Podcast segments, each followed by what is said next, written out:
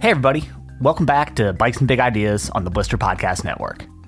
I'm David Golay, the bike editor at Blister, and you can check out everything we are doing and reviewing over at blisterreview.com.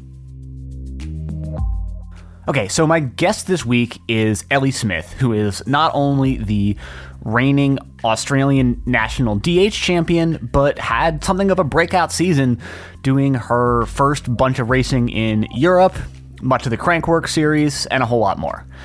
And so we sat down to chat with Ellie about everything that kind of came together and really clicked for her in 2022 some of the stuff that she learned along the way that maybe didn't work as well on that first go round, and what she's got in store for 2023. We also chat about her preferences in bike setup, the mental approach required to race enduro, DH, and more at the top level, and her alternate career as a welder working for Mars Food on food preparation equipment, of all things. So there's a lot in here. It's a very interesting conversation. Ellie's got a lot of cool stuff to say, and it's a lot of fun. But before we get into it, I do want to take a moment to encourage you, if you're a skier or a snowboarder, to check out our upcoming Blister Summit from February 12th to 16th in our home of Crested Butte, Colorado. It's the world's only consumer focused group ski test in demo event in the world, and it's going to be a lot of fun both getting to try out a whole lot of the upcoming new gear for next year and a lot of existing stuff from a list of brands that is frankly way too long for me to list off right here. You'll get to meet a whole bunch of the Blister team, including myself, ski with professional skiers and product designers from a whole bunch of great companies, and participate in some panel sessions where we talk about gear design, being a professional athlete, and a whole lot more fun stuff. It's going to be a blast. I'm very excited, and I hope to see you all there. So, with that, let's get right to my conversation with Ellie Smith.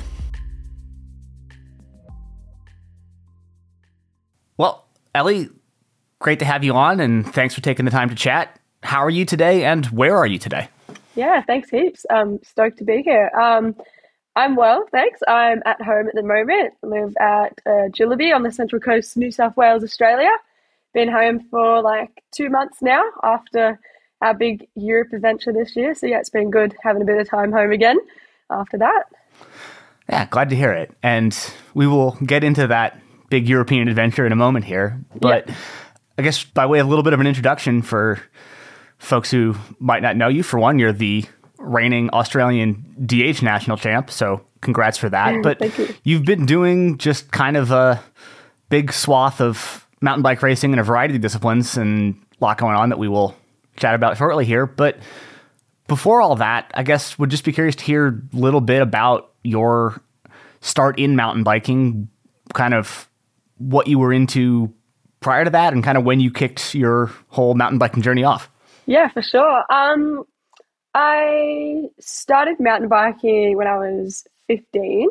Um, I did it for school sport actually at first, like just cross country mountain biking, um, just for not really much reason at all. I just couldn't be bothered to do any of the other sports and thought, oh, well, I'll give this a crack. Like at the time, I was very into dancing. I, I did dancing uh, for 10 years from the age of four and was very into that. Um, and yeah, literally fell in love with mountain biking straight away and just got a bit obsessed with it from the get go. Um, and that's where it all started, I guess. And then it progressed into downhill because I, um, my partner Duke, uh, he actually went to the same school and that's how I met him. Um, and I used to always tell him, gosh, I hate pedaling. Like, he's like, oh, you should try downhill. And that's sort of where it all started. Haven't looked back since.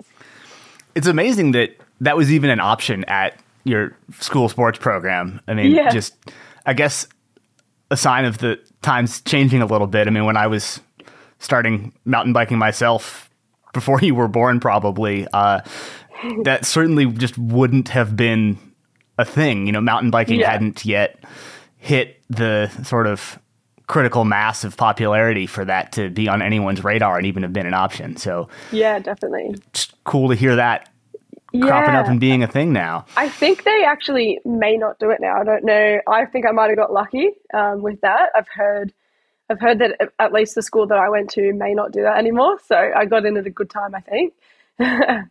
Yeah. Well, Yeah. glad that all worked out then. Um, yeah. Bit of a shame that it's no longer running, but uh, well, yeah. got something to show for it at least. So, yeah. yeah. I mean, okay, got your start there, got into downhill because you weren't too keen on doing much pedaling, which I think, you know, kind of the story for a lot of folks. Yeah. But where'd things go from there and kind of how did you make that next step to really starting to race seriously after just getting on a bike and enjoying it? Yeah, uh, pretty quickly actually. So I like did the school sport like end of 2014, and then did my first um, downhill race um, beginning of 2015, like March or something. It was a, a schools com- inter schools competition, and um, did pretty well and really enjoyed it. And then from there, I just did like every single local race that I could do. We'd just pack up the caravan and go around like New South Wales doing whatever races we could do. My younger brother was racing a little bit back then too, and um, yeah, so that was the story for a few years. Just loved it, um, and then it progressed to national level pretty quick too, like 2016, I think, um, and it just kept building from there to then um, now doing international stuff. So yeah, Yeah, just a couple years from starting the mountain bike full stop to racing national level stuff's quite the rapid rise through it. How sort of quickly did it sort of click that racing was really what you wanted to be doing on a bike? I mean, obviously you were into mountain bikes, right? But there are Yeah. loads of different ways to enjoy riding beyond just racing. And so what sort of brought you down that path and how quickly did it start to click and you'd be like, oh yeah, this is really what I'm into here? like from the first race, definitely. Like um, I just loved um, sort of. I got addicted to wanting to like better myself every time. And at first, it wasn't about like it definitely wasn't about like trying to beat certain people or whatever, or, even about winning necessarily. It was about like every time I go back to a certain track, I'm like we have a goal like oh I want to go like this much faster or whatever. Because at first, like especially when you're learning, like you make massive improvements. Like I was like yeah, like 30 seconds faster or something a couple a couple months later um, down at Thredbo because that was where my first race was and stuff like that I just loved like it was just yeah I felt the drive to um to yeah to race and do better And what were those first few races like? You know, you, you turn up, you've not been mountain biking for terribly long at this point. What was it intimidating or just excited to be out there or kind of what did making that dive in feel like? How'd that go? Um, it was just so fun, honestly, from what I can remember. Um, because I did a lot of like dance competitions and stuff when I was younger, and um, I found them, you know, they can be quite nerve wracking, like getting up in front of a lot of people and have to, you know, remember a whole dance routine and stuff like that. And I found racing just, I found that just fun and relaxing. You know, there was you just go up there and yeah, get to ride your bike down the hill. So it was just super fun from memory. I wasn't really intimidated from memory. I mean, it was a while ago now, but I just remember it being so fun. Especially kind of at that age, good to have it feel fun and not get like a super high pressure situation where yeah. performance is a big deal or anything like that. But then, okay, so yeah, you started racing, you're pretty into it, you're finding the competition fun.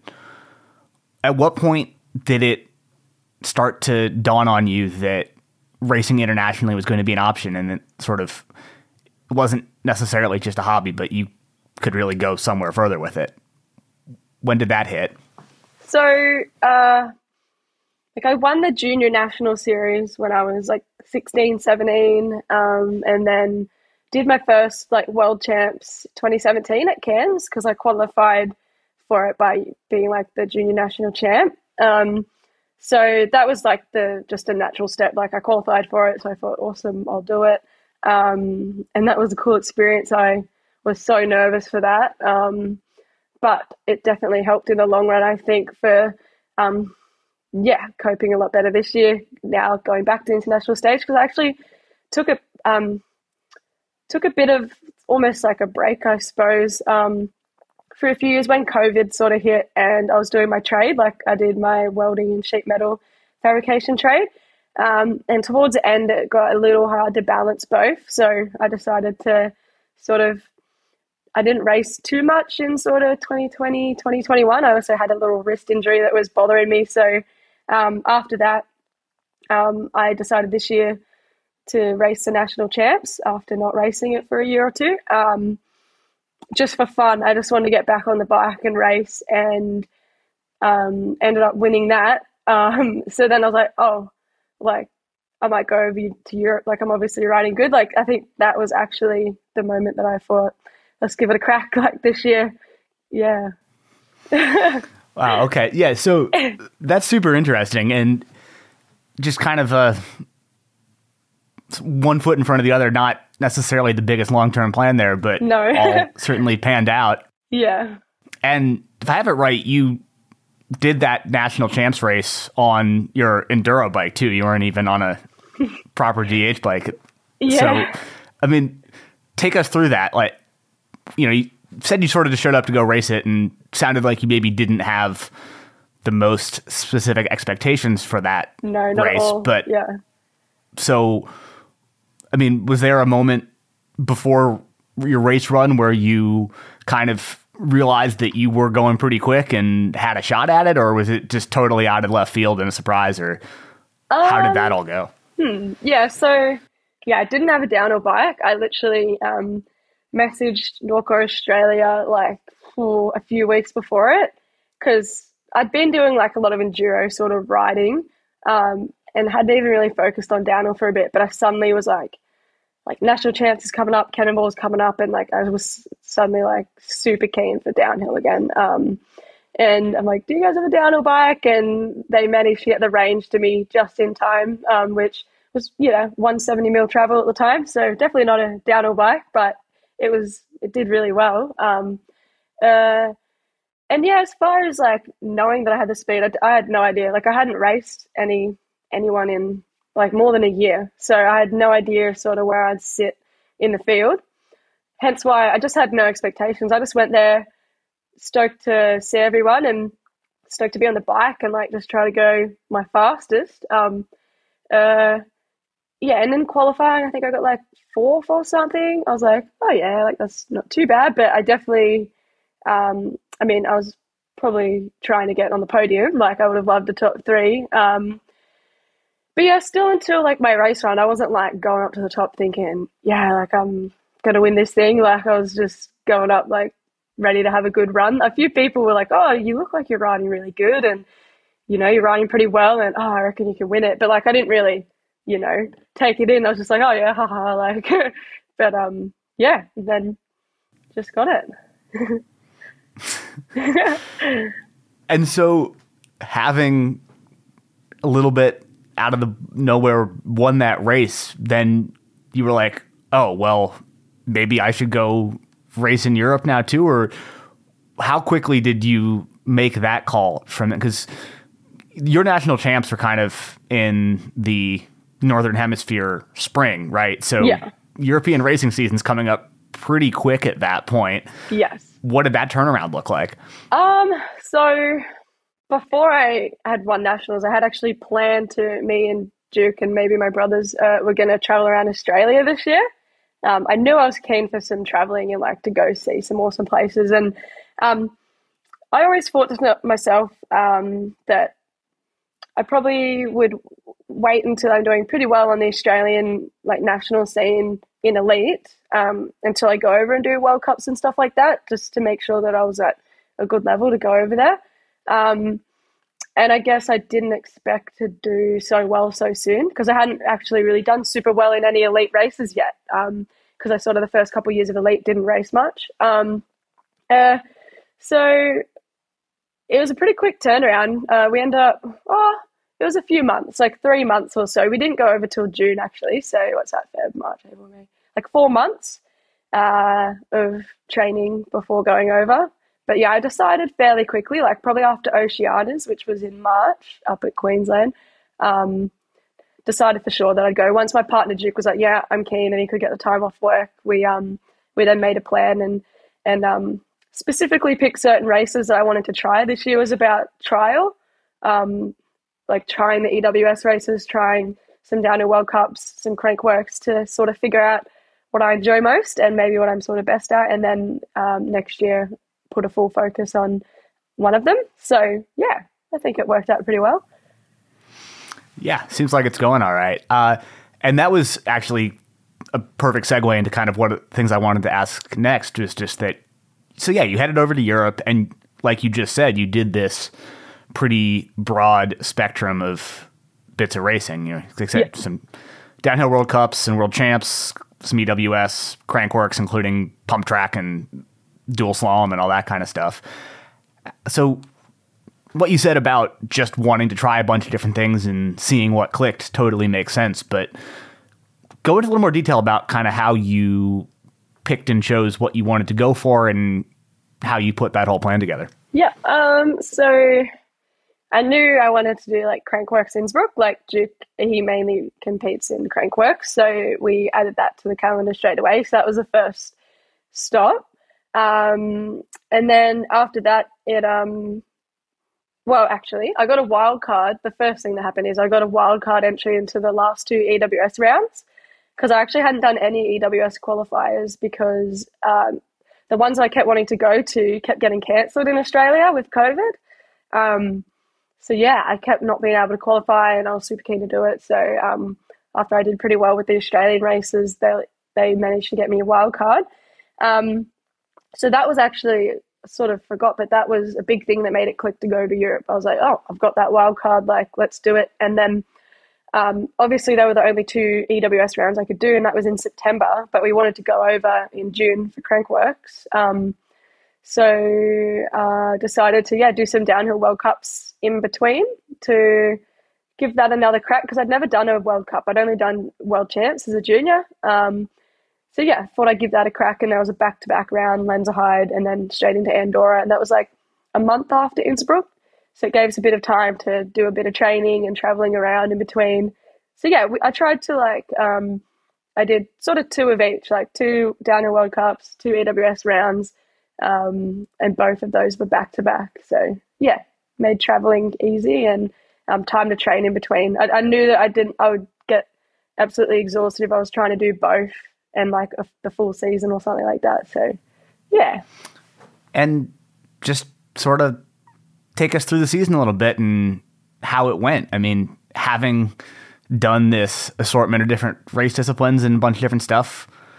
I mean, any standout moments, favorite races, favorite events, anything along those lines? Just yeah. kind of give us the rundown here. Yeah. Um, uh, it was definitely like an awesome moment when I qualified for the Andorra World Cup um, at Lenzerheide, which was the weekend before I really, I was struggling um, pretty badly, and I realized we realized pretty soon after that it was my bike setup was sort of totally wrong for over there. It was still set up for back home, which is a lot different to Europe.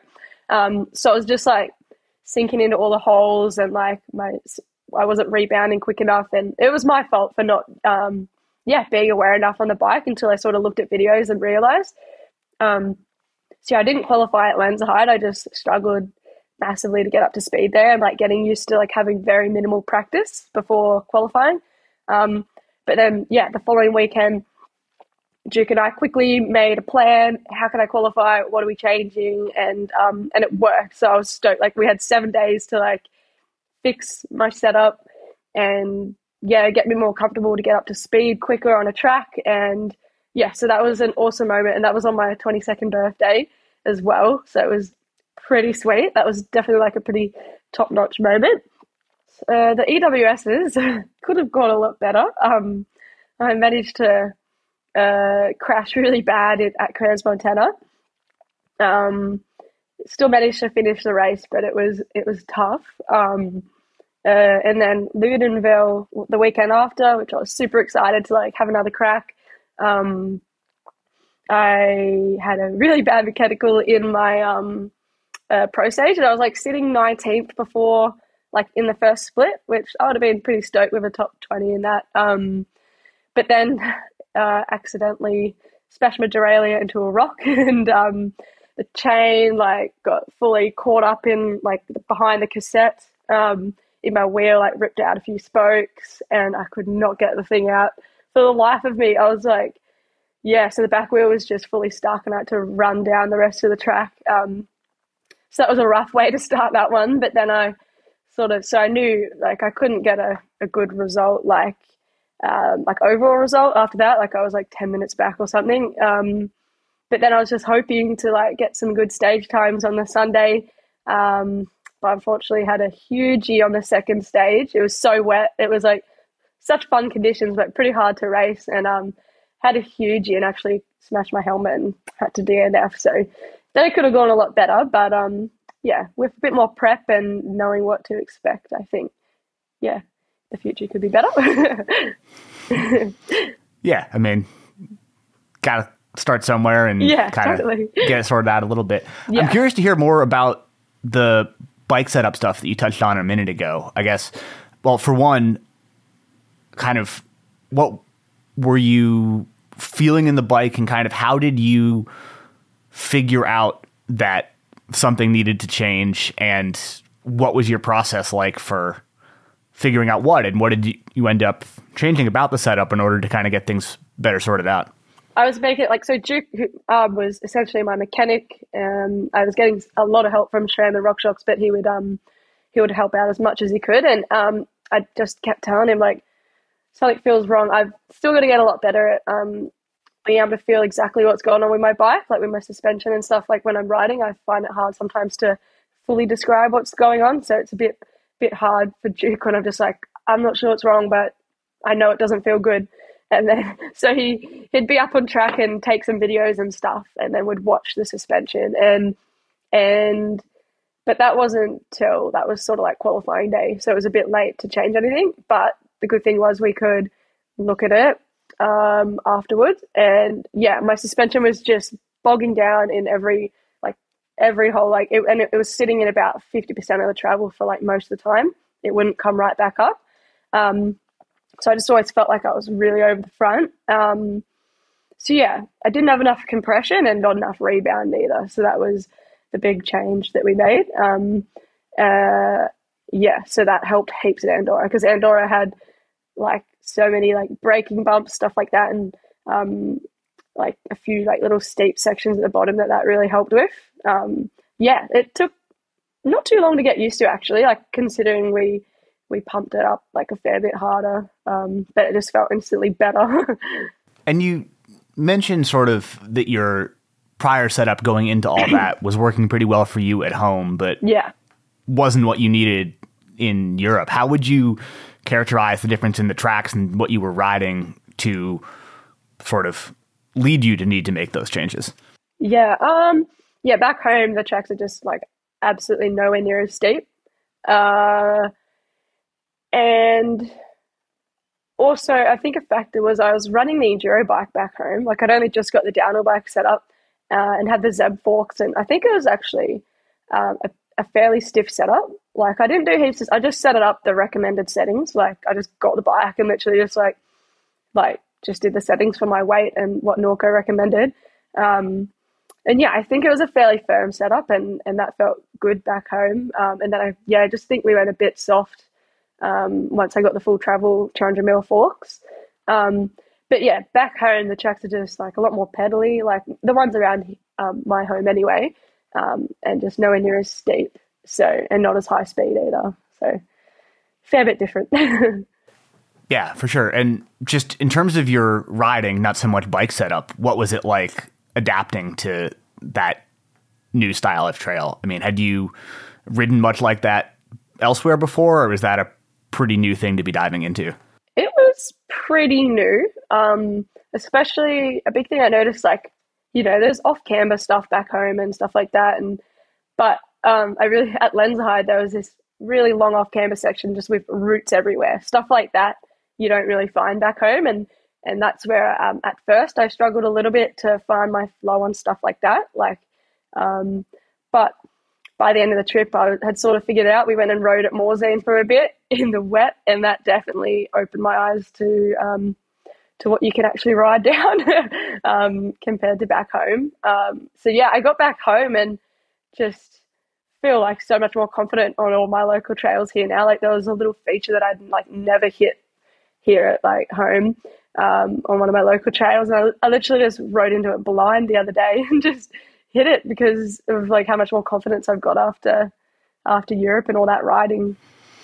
Hey, you know, sweet to hear that you're progressing and learning some stuff there. Yeah, um.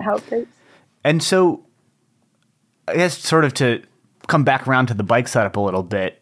So you mentioned kind of going up to 200 millimeter dual crown fork, but somewhere in there you essentially converted your range or a range to a DH bike, full 200 travel both ends, right? Yeah. yeah. Kind of yeah. started.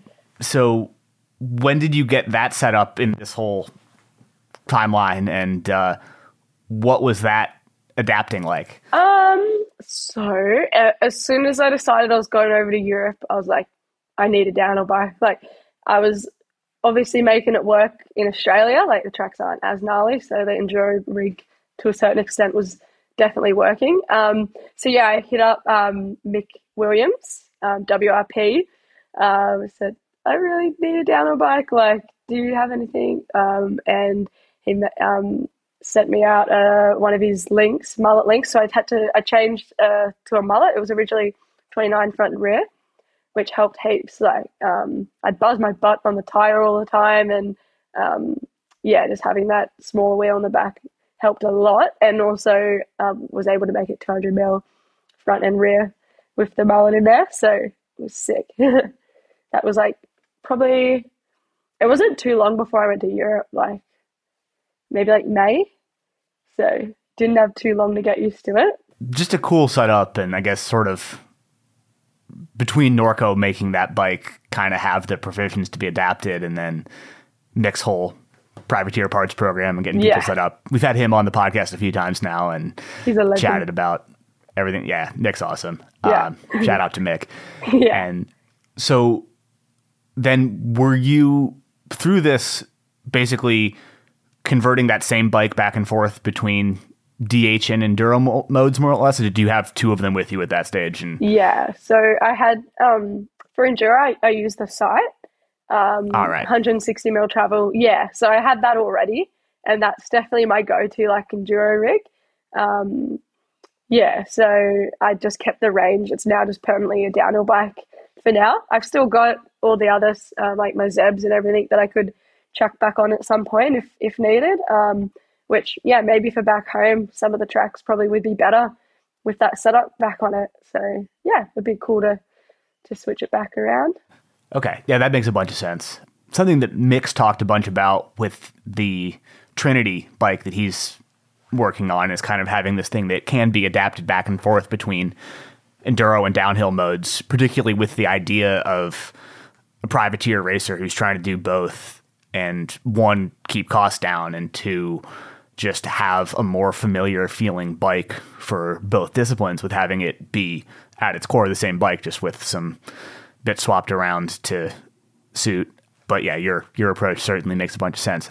Yeah. Kind of along those same lines though i am curious to hear some more about kind of the mental approach that you need to take for racing enduro versus downhill because you know they're both gravity mountain biking, but there's quite a bit that's different, including sort of the additional just endurance aspect of enduro, but then I think maybe also possibly more significantly just the differences in between having this you know three minute give or take track that you can have every line fully dialed in on racing DH versus enduro where you just have to get you know going in at least comparatively blind and sort Yeah. of just sort it out as you go. So how significant do those differences feel, I guess? Is there one that suits you better? How did you approach juggling both? Kind of all of those things wrapped up into one. Yeah. Um, so the good thing was like I got the I kept them sort of I focused on the downhill races first and then was able to like fully turn my focus to enduro after that. So that was from July onwards. Although gosh, I forgot about World Champs. How did I forget about that? That was in August.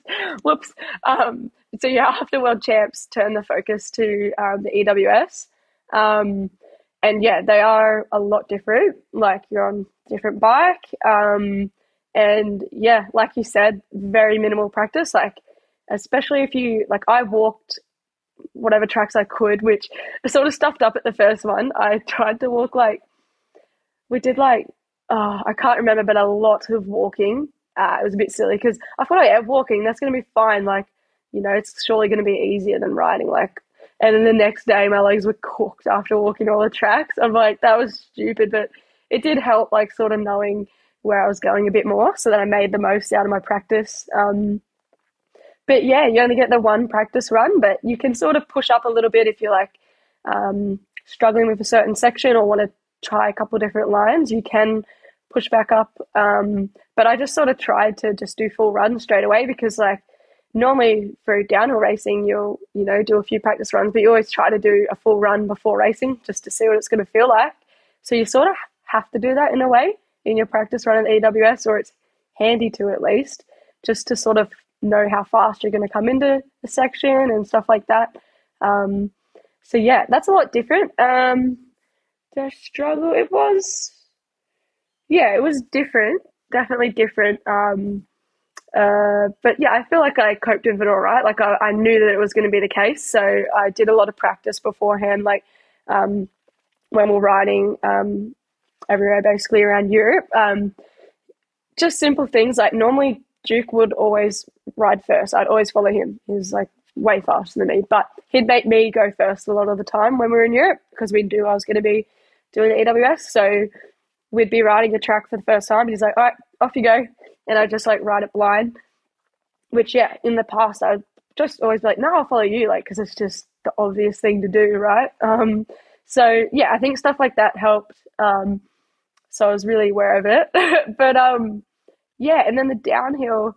I mean, you do get more practice, but it's actually not that much practice to be honest. Like at the World Cups, um, yeah, probably get like three or four practice runs.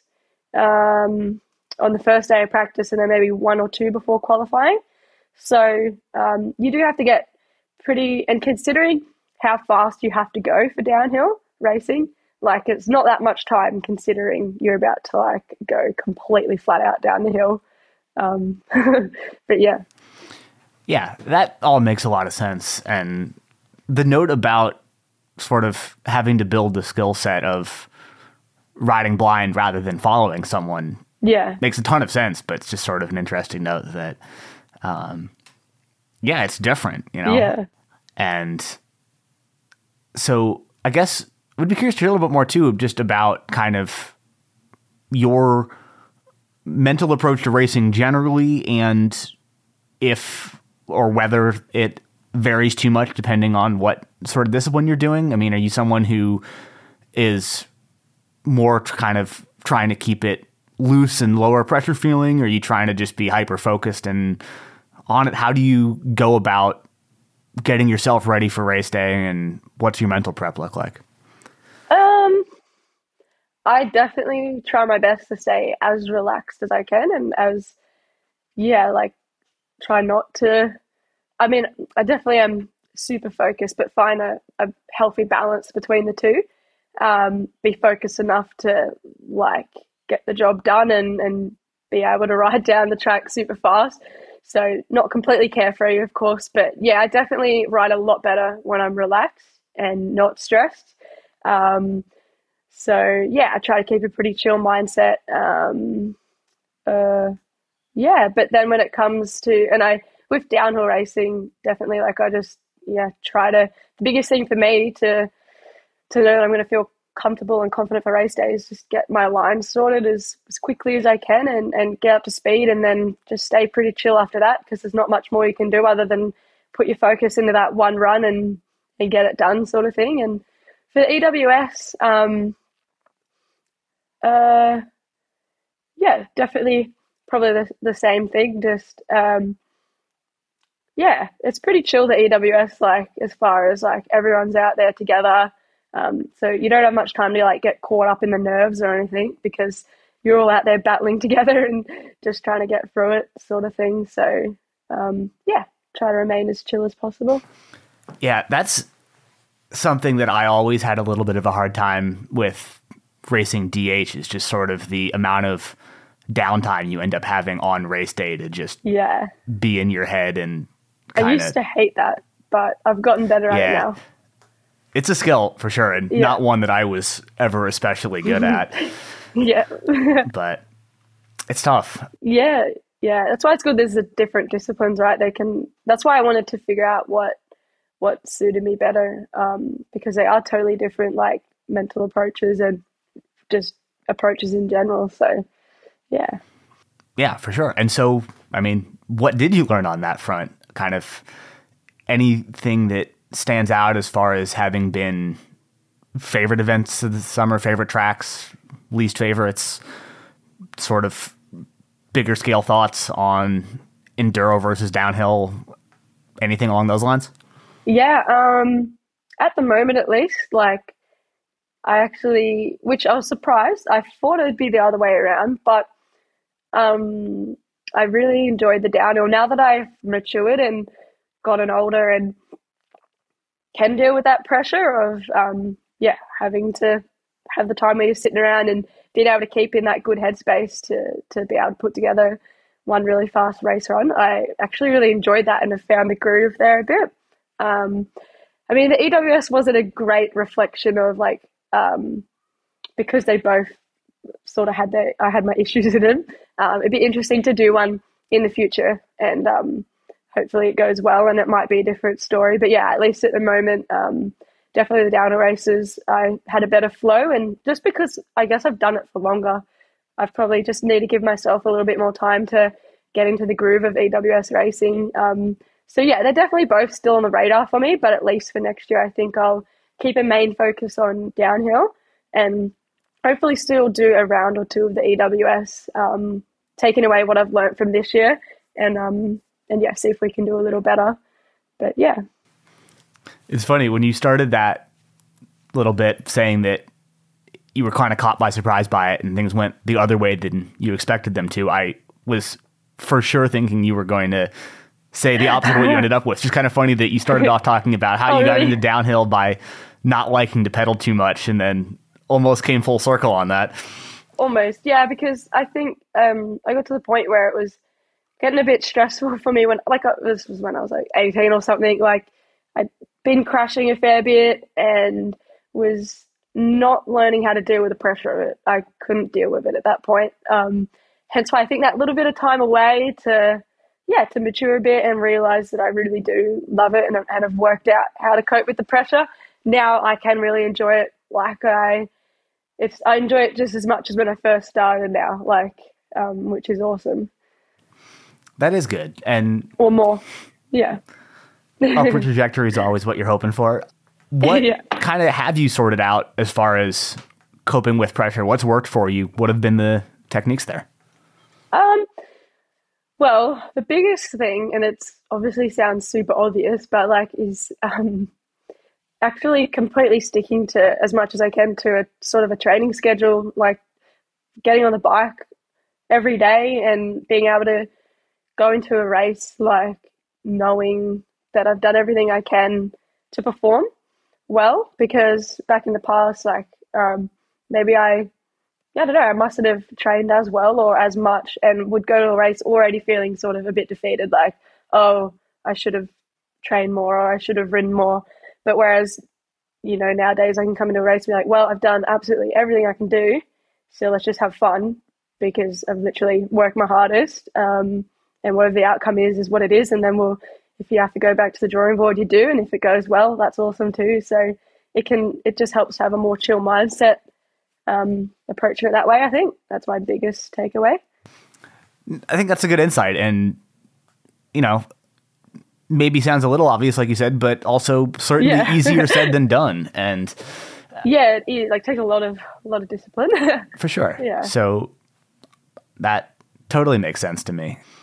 We've talked a bunch about EWS and downhill World Cups here, but we haven't really touched on Crankworx too much, but that was solid part of your 2022 as well.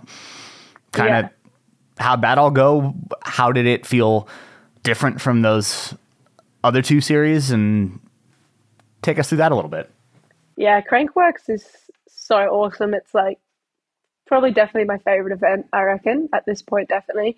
Um, we only raced uh, Innsbruck and Cairns this year just because I wanted to have that focus of doing a few different things um, and couldn't really afford to go over to Whistler. Um, the flights were like pretty much, it was like another, it would have doubled our flight prices. Like it was just like going from Australia to Europe all over again. So we just couldn't afford it.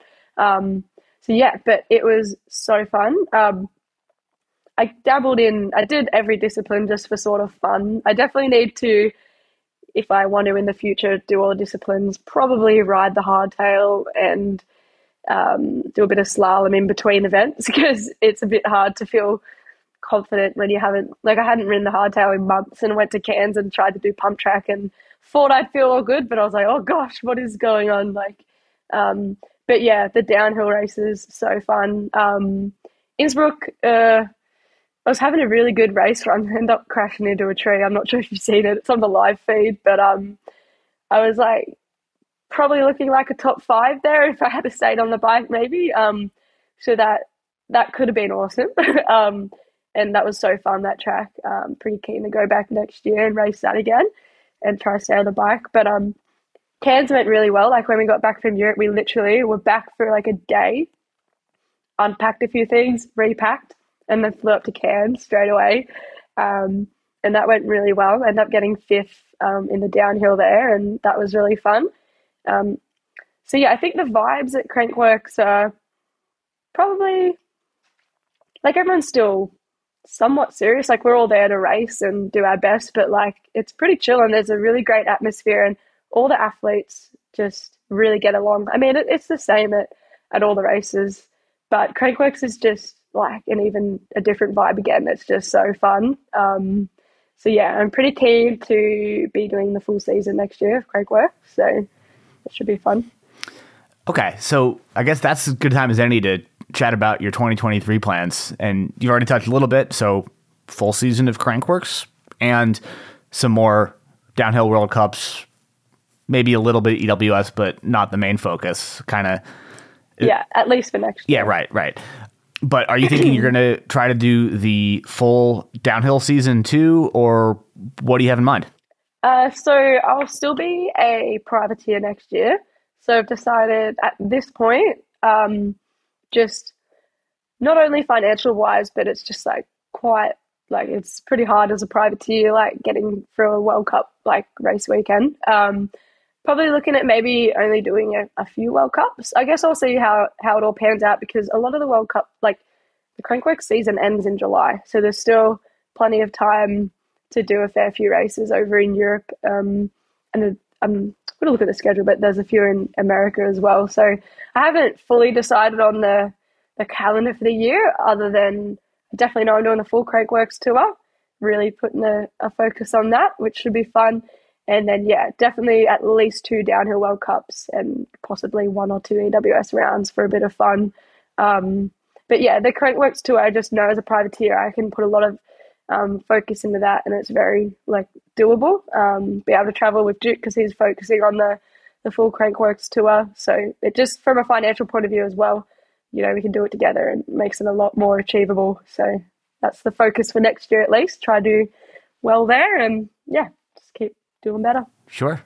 And on that note of just privateer life and making that racing work, I mean, kind of what has your kind of travel setup been like for the last year racing around Europe and how have you been managing that? Because we've talked to a lot of people on here just about how much extra work that is as opposed to being on a factory team and having your travel logistics and all kinds of stuff handled for you much more. I mean, what was it like figuring out everything you needed to know in order to show up and do a bunch of different races all over Europe? And how did that whole learning curve and all that go? Yeah, it was. Um, yeah, it was like, I guess a a little bit of a challenge working it all out. Um, but got so many mates that you just ask for help. Like, what do I do? Like, what do you have to do? Like, um, sort of thing. Um, but yeah, we just bought a van, um, and essentially that was our home and our way of getting around Europe. So we did twenty thousand kilometers in it. um, which was awesome and just by far the cheapest option. Like even if like we're hoping to sell it, we actually still have it at the moment over there. But um, yeah, even if we couldn't sell it, it was still by far the cheapest option um, rather than renting anything. So because we were there for four months, but um, yeah, as far as the races goes, yeah, as a privateer, like I was really, I definitely, I really would have struggled to do it without Duke there. Um, just mechanic wise and even just helping me mentally and with lines and stuff like that because yeah it is a lot different to just racing in australia like the level is like obviously so much higher and the tracks are a lot more demanding there's bigger features. So all of that you know could get quite overwhelming if you don't have the right sort of team around you and i was lucky enough to have him there. Um, so we got it done. But yeah it, it's sort of like fun. As long as you just like approach it in a fun way and just acknowledge that like we're a private we're doing this privateer like you don't put too much pressure on yourself. Um yeah and it keeps it fun and you just sort of work through the challenges together so yeah yeah that makes a lot of sense and i can imagine that it's sort of an interesting balance to walk of you know i mean on one hand having your partner there for just support and helping with everything you know, it's easy to understand how that makes a big difference in a good way. But it, yeah. I can also imagine it being kind of a little bit of a delicate balance to walk in some ways of kind of, you know, he's working as your mechanic in a sense and sort of having this like combined personal and pseudo professional relationship at the same time and sort of living in a van for four months probably isn't always yeah. the easiest too and kind of juggling all of those different things did that all go pretty easily, or was there kind of anything that you had to sort out there? Surprisingly, and like I bet, like we all our mates, like well, not all our mates, but a couple of people were like, "How have you guys not killed each other yet? Like you're literally living in each other's pockets." Like, because normally at home, like yeah, we'll see each other like most of the week, but he will go away working, building trails and stuff. Um, so yeah, it was definitely a lot different. Like four months straight, literally with each other every single day. There was only one day actually where he went to Chatel to film and edit, and I was riding at Morzine. That was the only day that we had apart, basically. Um, and we honestly loved it. Like, uh, it was just so awesome. So, we um, you know, it could probably make or break a couple, right? But for us, it was just like we were living the dream. Like, we just like, and the key was actually, um, if I was ever like slightly complaining about anything, Duke would be like, do you want to be in a tank welding? Because like where I used to work, you'd have to go inside um, like food tanks and weld up cracks and stuff like that. And sometimes it could be pretty hot and like pretty hard to weld because there'd be bits of stuff stuck everywhere and whatever. But um, yeah, so just say that to me if I was ever slightly complaining, I'd be like, yeah, you know what, we're living the dream. Like, there's no reason to to not be stoked with what we're doing and with each other. So yeah, we we loved it. it was so good. I like that. A little bit of perspective goes a long way sometimes. Yeah, definitely. Not to go too far off into the weeds here, but tell us a little bit more about that food tank welding. what were you doing? um, oh yeah, so I um I worked at Mars Food, so they're over in America actually. Yeah, um, that's where they come from. Uh, so yeah, I did my apprenticeship there. They have like an apprenticeship program. Um, yeah, so I was lucky enough to do that uh, for four years. And it was an awesome job. I loved it. And I still love welding and still do it here and there um, for a few mates. But um, yeah, some of the jobs, you know, especially in the middle of summer, can be pretty hot because you always have to be wearing long pants and long shirt and welding all day long. So yeah, definitely traveling Europe was um, beat that. But yeah, it was awesome learning those skills and um, being able to continue to do that for a bit of bit of money to help fund my traveling and riding addictions. That's cool. How did you come into welding as a trade? Um, so my uh, coach Tim Butler, he contracted to them as he's a plumber, um, and he just messaged me. I was at school actually and said, "Oh, do you want an apprenticeship?" And at first I was like, "Not really," but then he talked me into it, and I, I, went in and had a look, and my parents were like, oh yeah, it looks pretty cool actually. Um, so yeah, that's literally how I just got to do it for two weeks for just to basically test it out to see if I enjoyed it. And let's be honest, I was probably just like sussing out if I could actually do it because I had no experience. So I, I wouldn't blame them if they, they wanted to suss that out. But I loved it. Like literally the first day I got to TIG weld straight away. And I was so fascinated fascinated by it. It was very similar to like when I started riding mountain bikes. I just like was like, oh, how can I get good at this? Like this is fun. And I just yeah, got got sort of addicted to that as well in a way. It was really fun. That's cool. Yeah. Getting up to the point of actually being able to weld well has been on my long term plan list for ages and haven't made much headway on it. I theoretically know how to do some TIG, but I'm pretty terrible at it and uh, just just practice. need the reps there. Just more. I know it's, it's just that's hours. it. I just it's just the yeah. hours. You got to do it. Yeah. I know. Just need to find those hours. That's been the the problem. But yeah, uh, yeah, someday. yeah. um, well, I mean, that's been a pretty good rundown, and just been super cool, kind of following along in that progression and journey of yours, and been pleasure having you on the show. Thanks for taking the time to chat and wishing you all the best for 2023 and beyond. So, looking forward to following along and just keep on keeping on. So, thanks again. This has been a lot of fun. Awesome. Thank you, David. It's been great. all right. That's it for this edition of Bikes and Big Ideas. And as always, I'd like to thank Ellie for the conversation, Taylor Ahern for producing the episode, and you for listening. From all of us at Blister, please take good care of yourself and everybody else. We'll be back again next week with a very fun, very interesting conversation with the one and only Ed Masters. That one's a blast, so stay tuned for that next week and take good care. Bye.